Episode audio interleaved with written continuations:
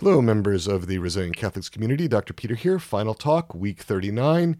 My notes from these talks will be posted, audio recordings. There's a bonus exercise, my body, my symptoms, and my parts.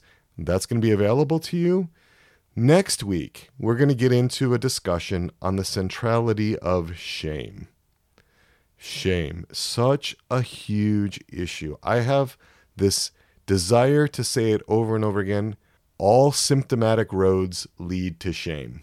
And so we're going to spend a week just looking at shame. There's no reading that I'm assigning, but I would like you to listen to episode 38 of my Interior Integration for Catholics podcast. I've got a link in your weekly resource sheet. The title of that episode is Seeing the Signs of Shame in Yourself and Others podcast is 48 minutes long. It's the second of my 13 podcast episodes in the shame series.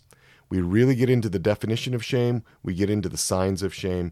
You can access the downloadable PDF of my outline notes for that episode as well. In case you don't want to spend the 48 minutes listening to it, you can look at my outline. You can have those as well on the weekly resource sheet.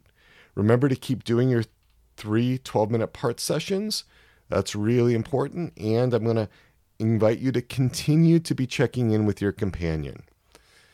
Use the bonus experiential exercises if it's helpful.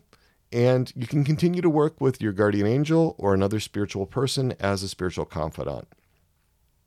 With that, I will bid you adieu for today.